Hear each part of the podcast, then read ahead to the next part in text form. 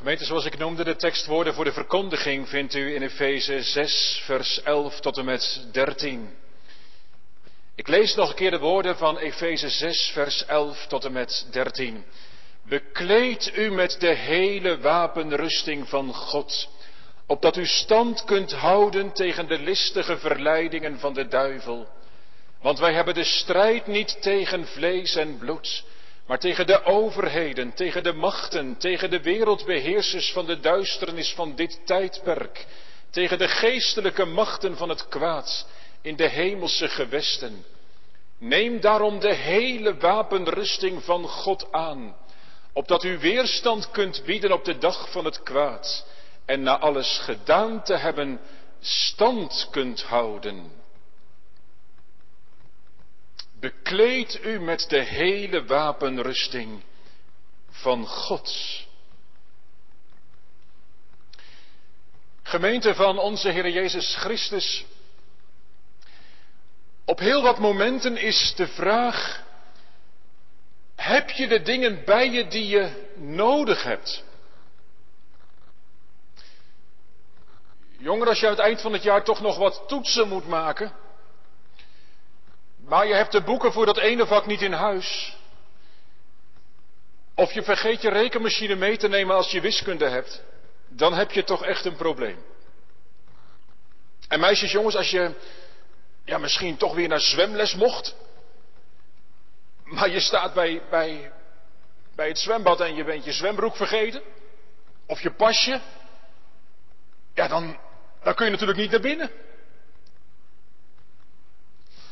Als ik zelf op zondag ergens ga preken, en zeker in het begin, dan was ik altijd bang dat ik iets vergat. Dan denk ik, ik moet drie dingen meenemen. Mijn Bijbel natuurlijk. En, en wat ik voorbereid heb voor mijn preek.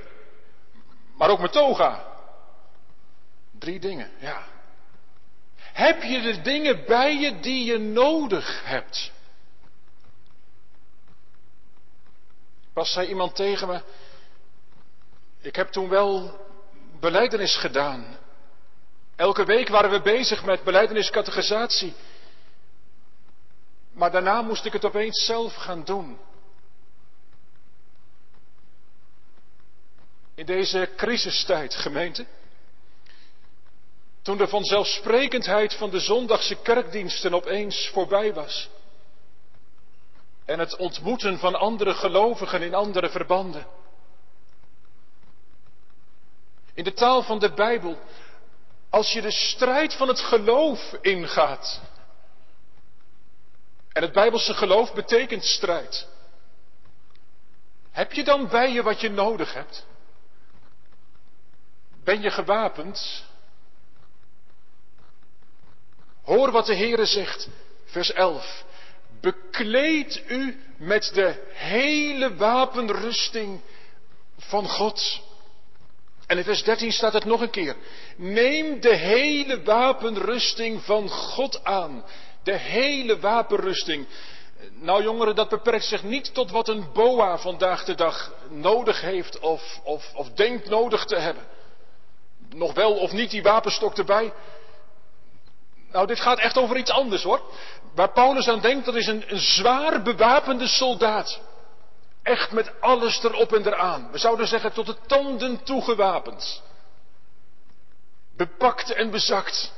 Van het hoofd tot aan de voeten. En, en de nadruk in onze tekst ligt op het woordje geheel. Zo'n soldaat moet, moet alles aantrekken, mag echt niets vergeten, want de vijand heeft je zwakke plekken zo gevonden. Geweten, het is eerst goed vanmorgen om te zien dat de Bijbel niet alleen in Efeze 6 spreekt over, over geestelijke wapens. Steeds opnieuw komt deze beeldtaal in de Bijbel naar voren. Ik ga een paar teksten noemen. U kunt ze wel nazoeken, ze staan ook op het papier op de handout. Maar ik noem ze toch even. Romeinen 13, vers 12. Een tekst die staat in het kader van de oproep om je naaste lief te hebben. Daar staat dit. De nacht is ver gevorderd. De dag is dichtbij gekomen. Laten wij de werken van de duisternis afleggen en de wapens van het licht aandoen. En een tweede tekst, 2 Korinthe 6, vers 7. Dan gaat het over verdrukkingen in je leven, dingen die tegenzitten. Er staat, in alles bewijzen wij ons als dienaars van God, en dan komt het, in het woord van de waarheid, in de kracht van God, door de wapens van de gerechtigheid aan te doen, rechts en links. En om niet meer te noemen, 2 Korinthe 10, vers 4. Dan gaat het over de prediking van de apostel Paulus. En dan zegt hij, de wapens van onze strijd zijn niet vleeselijk, maar krachtig door God tot afbraak van bolwerken. En gemeente, we moeten nog verder terug in de Bijbel om het Bijbelse kader te zien. Want in het Oude Testament wordt de Heer zelf als een strijder getekend. Jesaja 42, hoor maar. De Heere zal uittrekken als een held. Hij zal de strijdlust opwekken als een strijdbare man, de Heere. En in Jesaja 59, hij, de Heere, trok de gerechtigheid aan als een harnas, zette de helm van het heil op zijn hoofd, het gewaad van de wraak trok hij aan als kleding, hij hulde zich in naijver als met een mantel. God als strijder. Waartegen dan? Nou, dat komt straks nog. Maar blijkbaar is God zelf de strijd aangegaan. En wie bij God hoort, wordt in die strijd betrokken. Het begon al in het paradijs. Toen Adam en Eva in zonde gevallen waren. toen heeft de Heer tegen de duivel gezegd, gezegd, jongens meiden, misschien ken je die tekst wel uit je hoofd. Ik zal vijandschap zetten tussen u en tussen deze vrouw, tussen uw nageslacht na haar nageslacht. En dat zal u de kop vermorzelen en u zult het in de hiel bijten. Een tekst vol belofte, maar ook een tekst die vol is van de strijd die losgebrand is. God zelf is de strijd aangegaan. En er zal er één komen die de macht van de duivel verbreken zal. Die de zonde en ook de duivel, ja werkelijk, werkelijk te niets zal doen. Met al de gevolgen van de zonde erbij. En gemeente, hij heeft het gedaan. Hij heeft de overwinning behaald. De Heer Jezus Christus. In Efeze 1, ik kan niet alles gaan lezen met u, maar, maar daar is dat al met kracht bezongen. Hoe, hoe God zelf in en door de Heer Jezus de machten van het kwaad heeft overwonnen. Niet in de weg van triomf, maar in de weg van het kruis. In de weg van het kruis. Zo heeft God de wereld met zichzelf verzoend, de macht van de zonde gebroken en de duivel het nakijken gegeven. En voor ieder die van Christus is, bent u dat? Ben jij dat jongere van de Heer Jezus? Heb je de Heer Jezus lief? Dan moet dit voor u, voor jou vaststaan. Dat, dat toen en daar op Golgotha de beslissende slag geslagen is.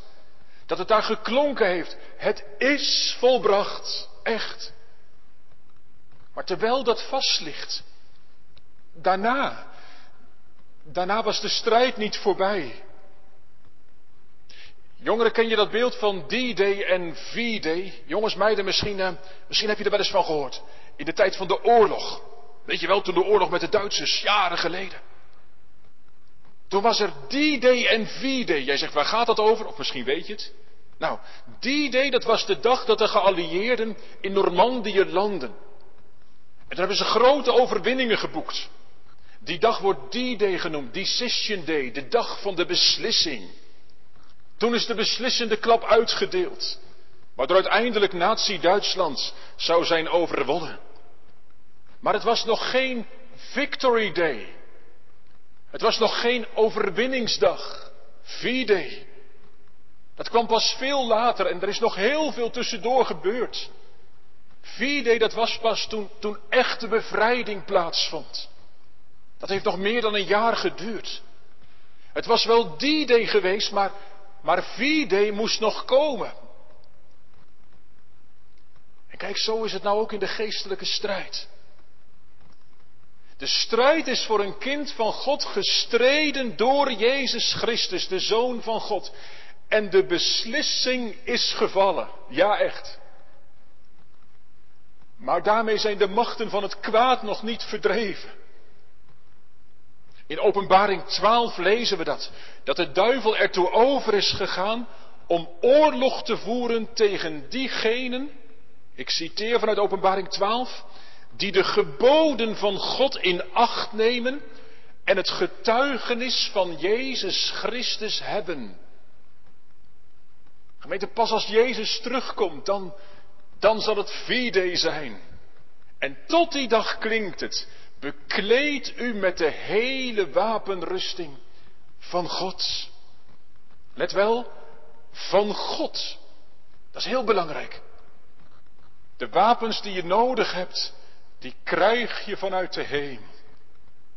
Je hoeft ze niet zelf bij elkaar te zoeken. Je hoeft er niet voor te gaan sparen, zodat je ze uiteindelijk kunt, kunt binnenhalen. Nee, je moet de middelen gebruiken die God je geeft, toewerpt. En zoals de overwinning op Golgotha enkel en alleen het werk van God was. Zo is de wapenuitrusting voor een kind van God een, een geschenk vanuit de hemel. Wilt u dat goed horen? Want, want dit is cruciaal als het gaat over de geestelijke strijd. Die, die woorden van God, de wapens van God, die maken duidelijk dat het van God komt en, en dat ten diepste ook geldt, u voert de strijd. En de hulde is voor u. Maar daarmee staan wij niet buiten spel. We hoorden dat net al uit 2 Korinthe 10, waar Paulus het heeft over de wapens van onze strijd. Toch wel. En wat zijn die wapens dan? Nou gemeente, daar zou je heel veel over kunnen zeggen. En dat komt als God dat geeft ook de komende tijd allemaal nog aan bod vanaf vers 14 tot en met vers 17. Maar, maar wil je het in één keer zeggen, wat zijn nou die wapens van God? Die bestaat uit, uit de volheid van Gods beloften. De hele wapenrusting van God. Datgene wat vanuit de hemel je wordt aangereikt, terwijl je staat in het strijdperk van dit leven. Ja, dan moet je dus niet denken aan een zwaard waarmee je kunt gaan steken of aan. Nee, dat, dat, dat zijn die beloften van God. Om daarbij te leren leven, om daaruit adem te halen, elke dag opnieuw. Daarvan uit de dingen te zien.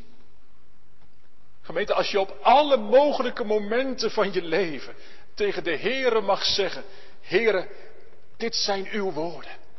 Hier staat het. U hebt het toch zelf gezegd. Als het gaat om je dagelijkse roeping, je alleen door het leven gaan, of, of juist je huwelijk, je gezin, je werk, je roeping in de kerk, dat je zegt, Heere, u hebt mij hier toch geplaatst. U hebt mij toch het leven gegeven. En u hebt toch beloofd dat u, dat u mijn God zult zijn. Geweten, dat is de wapenrusting van God. Dit woord, vol van Gods belofte. Voor allen die van Christus zijn. En daarmee ben je beveiligd tegen alles wat er tegenop komt. Tot en met de duivel toe. Als je bezorgd bent. Als je ontmoedigd bent. Als je weer in dezelfde zonde gevallen bent. Als de zorgen zich opstapelen over je kinderen. Over je levensweg. Als je niet weet hoe je de strijd van het geloof moet strijden. Zie dan gelovig op de gekruisigde, de opgestane Heer Jezus en, en de belofte woorden van God, die in Christus Jezus ja en amen zijn, tot heerlijkheid van God. En wat staat er nou in onze tekst? Bekleed je ermee.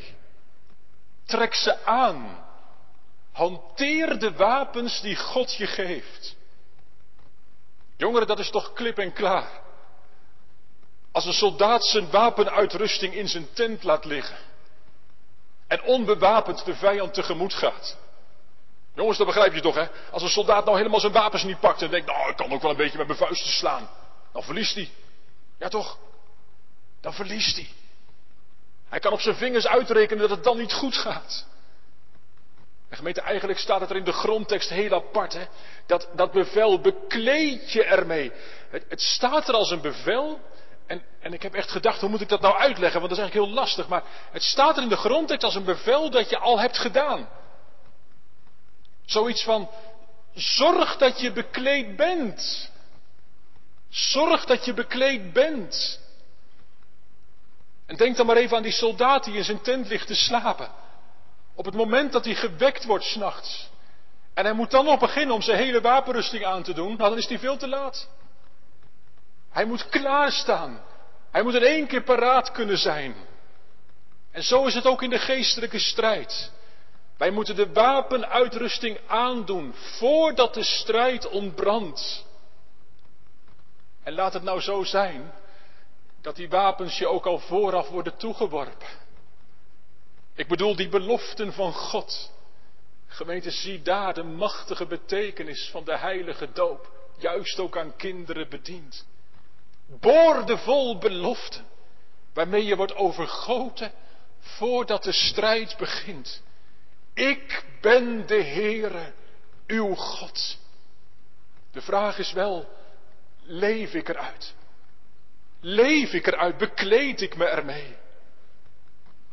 O gemeente, als het goed gaat in je leven, als er geen teleurstellingen zijn, geen mislukkingen, als je denkt dat het allemaal zijn gangetje wel gaat, als je het idee hebt dat er nauwelijks een strijd te voeren is, dan is je gebedsleven mat en leeg. Dan heb je waarschijnlijk geen behoefte aan Bijbelstudie, elke dag die Bijbel open. En weet je wat de duivel dan aan het doen is? Dan is hij in wezen bezig om de communicatiesystemen plat te leggen. Maar jongeren, wat is het belangrijkste in een oorlog, zeker vandaag ook, hè? Zorg ervoor dat de vijand onderling niet kan communiceren. Leg alle communicatielijnen plat. De eerste klap is een daalder waard. Nou, dat is wat de duivel probeert in de geestelijke strijd. Hij wil de communicatie tussen God en zijn gelovigen platleggen. Als het bidden verschraalt. Als de beloften van de Heer niet meer in het hart ontvangen worden. Als je niet meer opademt bij het woord van God. Als de prediking in een crisis raakt. Dan slaat de duivel zijn slag. Dan luister je misschien op zondag wel mee. Om wat inspiratie op te doen. Iets mee te krijgen waarvan je zegt. Ah, dat was nieuw voor me. Of dat heeft de dominee mooi gezegd. Of juist niet. Maar als het niet meer is, dan is de levende omgang met de Heere blijkbaar gestokt. En daarom klinkt het vanmorgen. Bekleed u met de hele wapenrusting van God. Voordat je de dag begint, elke dag opnieuw, zorg dat je opademt bij het spreken van de Heere, bij, bij een open Bijbel. Elke eerste dag van de week hier in de kerk of thuis meekijkend en meeluisterend. Voordat de werkweek begint, ontvang de beloften van de Heer. Die als haken vanuit de hemel worden gelaten. Opdat je erbij leven zult. Dan en dan alleen zul je gewapend zijn. Bekleed u, zo staat er. Jongeren, praktischer kan het niet hoor. Zoals je s'morgens je kleren aantrekt voordat je naar buiten gaat. Zo je elke dag bekleden met wat van God komt. Voordat je je slaapkamer afgaat, je knieën buigen en een stukje uit de Bijbel tot je nemen. Bekleed u. In vers 13 staat het nog een keer, maar dan met iets andere woorden. Neem die hele wapenrusting van God op. Pak het op. Neem de belofte woorden van de Heer in je handen. En houd ze vast. Druk ze aan je hart. Houd ze de Heere voor. Heere, hier staat het. Dan ben je gewapend. Want, en dan ben ik bij dat tweede. Wij hebben de strijd niet tegen vlees en bloed. Gemeente, wie is de tegenstander? Ja, we kunnen het wel hebben over strijd vanmorgen, maar, uh, maar misschien zeg jij wel, hoezo strijd, dominee? Wie bestrijdt mij dan? Nou, daar gaat dit tekstgedeelte diep op in. En laten we dan eerst maar zien welke strijd het niet is. Het is niet een strijd, zo staat er, tegen vlees en bloed. En die uitdrukking vlees en bloed, die wijst op ons mensen. Mensen van vlees en bloed. In onze zwakheid, in onze broosheid. Alsof Paulus zegt, er is geen strijd van man tegen man. Maar dat mogen we wel even goed horen, gemeente. Want wat zijn we daar soms druk mee, ook als christenen onderling? Een strijd tegen vlees en bloed, meningen van de een tegenover meningen van de ander. Alsof dat dan zomaar een beetje tegenover elkaar kan bestaan. Nou, als het niet de kern van het evangelie betreft, dan is het een vleeselijke strijd. Maar in het ware christenleven gaat het over iets anders. Wij hebben de strijd niet tegen vlees en bloed. Wat dan wel? Nou, wij hebben de strijd als zwak mensje. Zwak mensje, inderdaad een mens van vlees en bloed. Wij hebben de strijd tegen, tegen bovenmenselijke machten. Jongeren, geloof je dat? Geloof je dat? Weet je, er zijn twee dingen waar je de duivel heel blij mee maakt. Het eerste is dat je hem zoveel aandacht geeft dat je gewoonweg een speelbal van hem wordt. Als je je bezighoudt met occulte spelletjes, al dan niet op internet, met gokprogramma's, met toekomstvoorspellingen, dan geef je de duivel één vinger en dan grijpt hij je hele hand. En weet je waar dat toe leidt? Tot angst. Tot angst. Tot onrust. In het ergste geval tot, tot wanhoop. Maar er is ook iets anders waar de duivel heel blij van wordt. En dat is als je hem ontkent. Als je niet met hem rekent. Als je vanmorgen zegt, nou kom nou, ik merk er niks van. Dan ben je net als iemand die terwijl de aanslagen plaatsvinden, links en rechts, gewoon doet alsof er niks aan de hand is. Dan misken je de werkelijkheid van de geestelijke strijd, van de pogingen van de duivel om je los te weken van God en van zijn woord. En dat is voor de duivel een kat in het bakkie. Dan heeft hij je al in je macht zonder dat je het in de gaten hebt. Kom, ken je vijand. Hé jongens, als je er zijn voetballiefhebbers die meekijken thuis, dat weet ik. Als je in een voetbalteam moet spelen, dan analyseer je toch juist heel goed de, de tactieken van de tegenstander. Hoe beter je die weet, hoe makkelijker je hem kunt overwinnen. En zo moet je weten wat de tactieken van de duivel zijn. Wie is hij nou eigenlijk? Nou, hij wordt in deze tekst duivel genoemd. Duivel. In het Grieks het woord diabolos.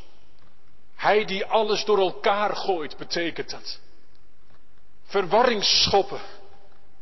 De duivel maakt het graag zo ingewikkeld mogelijk. Zo verwarrend mogelijk. Zodat je door allerlei stemmen heen de stem van de goede herder niet meer hoort. Terwijl de Heer Jezus heeft gezegd, ik ben de goede herder. Mijn schapen horen mijn stem. Ik ken ze, zij volgen mij. En daar verzet de duivel zich tegen. Met hand en tand. De duivel wil niet dat je gelovig leert rusten op het woord van God. Op die beloften die vanuit de hemel naar je toegekomen zijn. En die in de Heer Jezus vast en zeker zijn.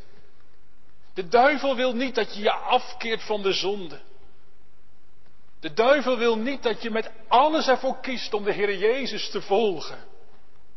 Hij probeert dat te voorkomen, te verwarren. Door te zeggen, ah joh, kom. Kom joh, dat maakt niet zoveel uit. En ja, dat zegt de Heere God wel, maar je moet eerst. Dat soort dingen. Hè? De duivel wil op alle mogelijke manieren verwarren en verbreken. En dat doet hij soms als een brullende leeuw. Door je met open ogen in de val te laten lopen, bijvoorbeeld van verslavingen. Maar hij doet het ook als een engel van het licht. Door je doof te maken voor de woorden van God, van de goede herder. Als God door het woord tot je spreekt. Gemeente van Oud-Beijerland. Dat je zo vastgeroest zit in kerkelijk jargon. Zo zien we het. Zo moet het. Dat je de levende stem van het evangelie niet meer hoort. Dat je die, die, die verwondering niet meer proeft over de onuitsprekelijke goedheid van de Heer. Hoe is dat bij u, bij jou? Hoor je nou de stem van de goede herder? Ken je de stem van de goede herder? Er staat nog meer over de duivel. Vers 12. Overheden, machten, wereldbeheersers van de duisternis van dit tijdperk, geestelijke machten van het kwaad in de hemelse gewesten.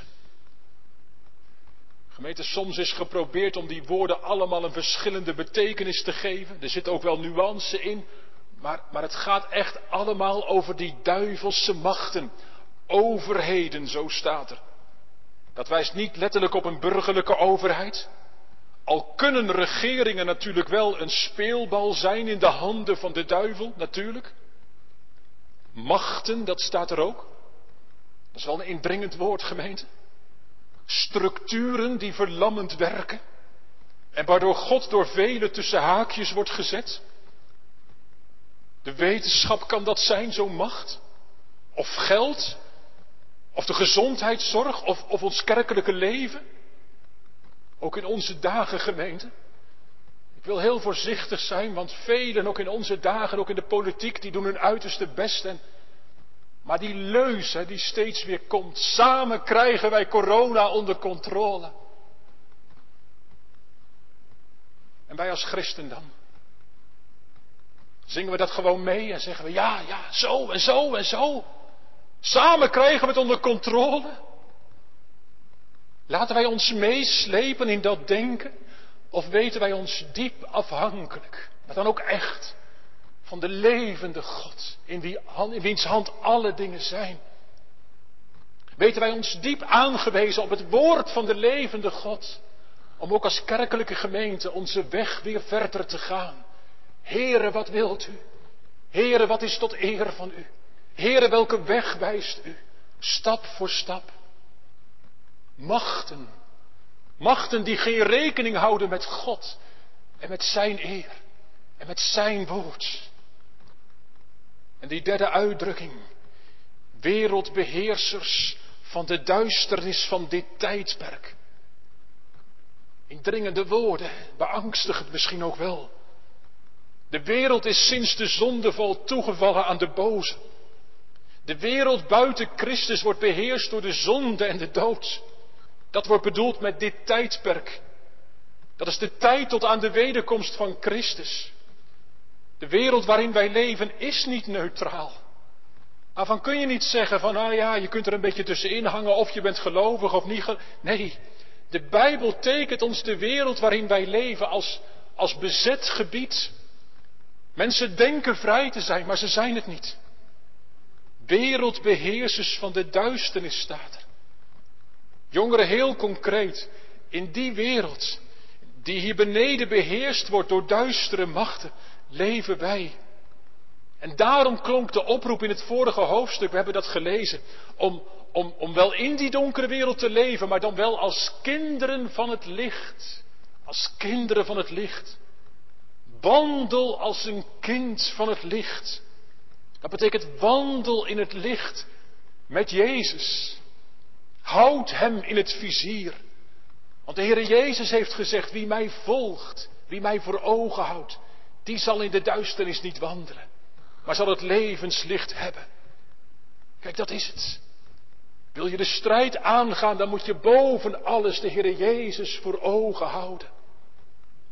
En dan staat er nog iets in vers 12. Geestelijke machten van het kwaad in de hemelse gewesten. Nee, daar wordt niet de hemel mee bedoeld als plek waar God woont, maar, maar wel alles om ons heen. De sfeer waarin wij ademen. Hemel en aarde. Geestelijke boosheden in de lucht. Kom, reken je ermee. Wij hebben de strijd niet tegen vlees en bloed. Jonger, ik dacht zo, als, als de strijd was van man tegen man, nou ja, dan kon je nog trainen. Dan kon je er nog wat voor doen, dan kon je spierballen ontwikkelen. Maar de strijd is niet tegen vlees en bloed. Het is een strijd tegen bovenmenselijke machten. Je bent er niet tegen opgewassen. Jij in je eentje niet. En ik ook niet. En ook wij samen niet. Al kunnen we het proberen. Nee. Bekleed je met de hele wapenrusting van God. Van God. En dat is heel persoonlijk. Het woord strijd wat in vers 12 gebruikt wordt, dat wijst op een worsteling. Een worsteling, een, een bokswedstrijd bijvoorbeeld. Nou, dan kun je het niet doen met de wapenrusting van een ander. Je kunt ook niet meeliften met je man of met je vrouw of met iemand van de kerk. Je moet hoofd voor hoofd gewapend zijn. Wie je ook bent. Al verlangen we gemeente wel hier, ook in het midden van de gemeente, om schouder aan schouder te staan, jazeker. Bekleed u. Neem dan aan de hele wapenrusting van God. Weet je waarom? Het derde. Opdat u stand kunt houden. Stand houden. Daar gaat het om. Drie keer lezen we het. In vers 11 stand houden. In vers 13 weerstand bieden. En aan het eind nog een keer stand houden.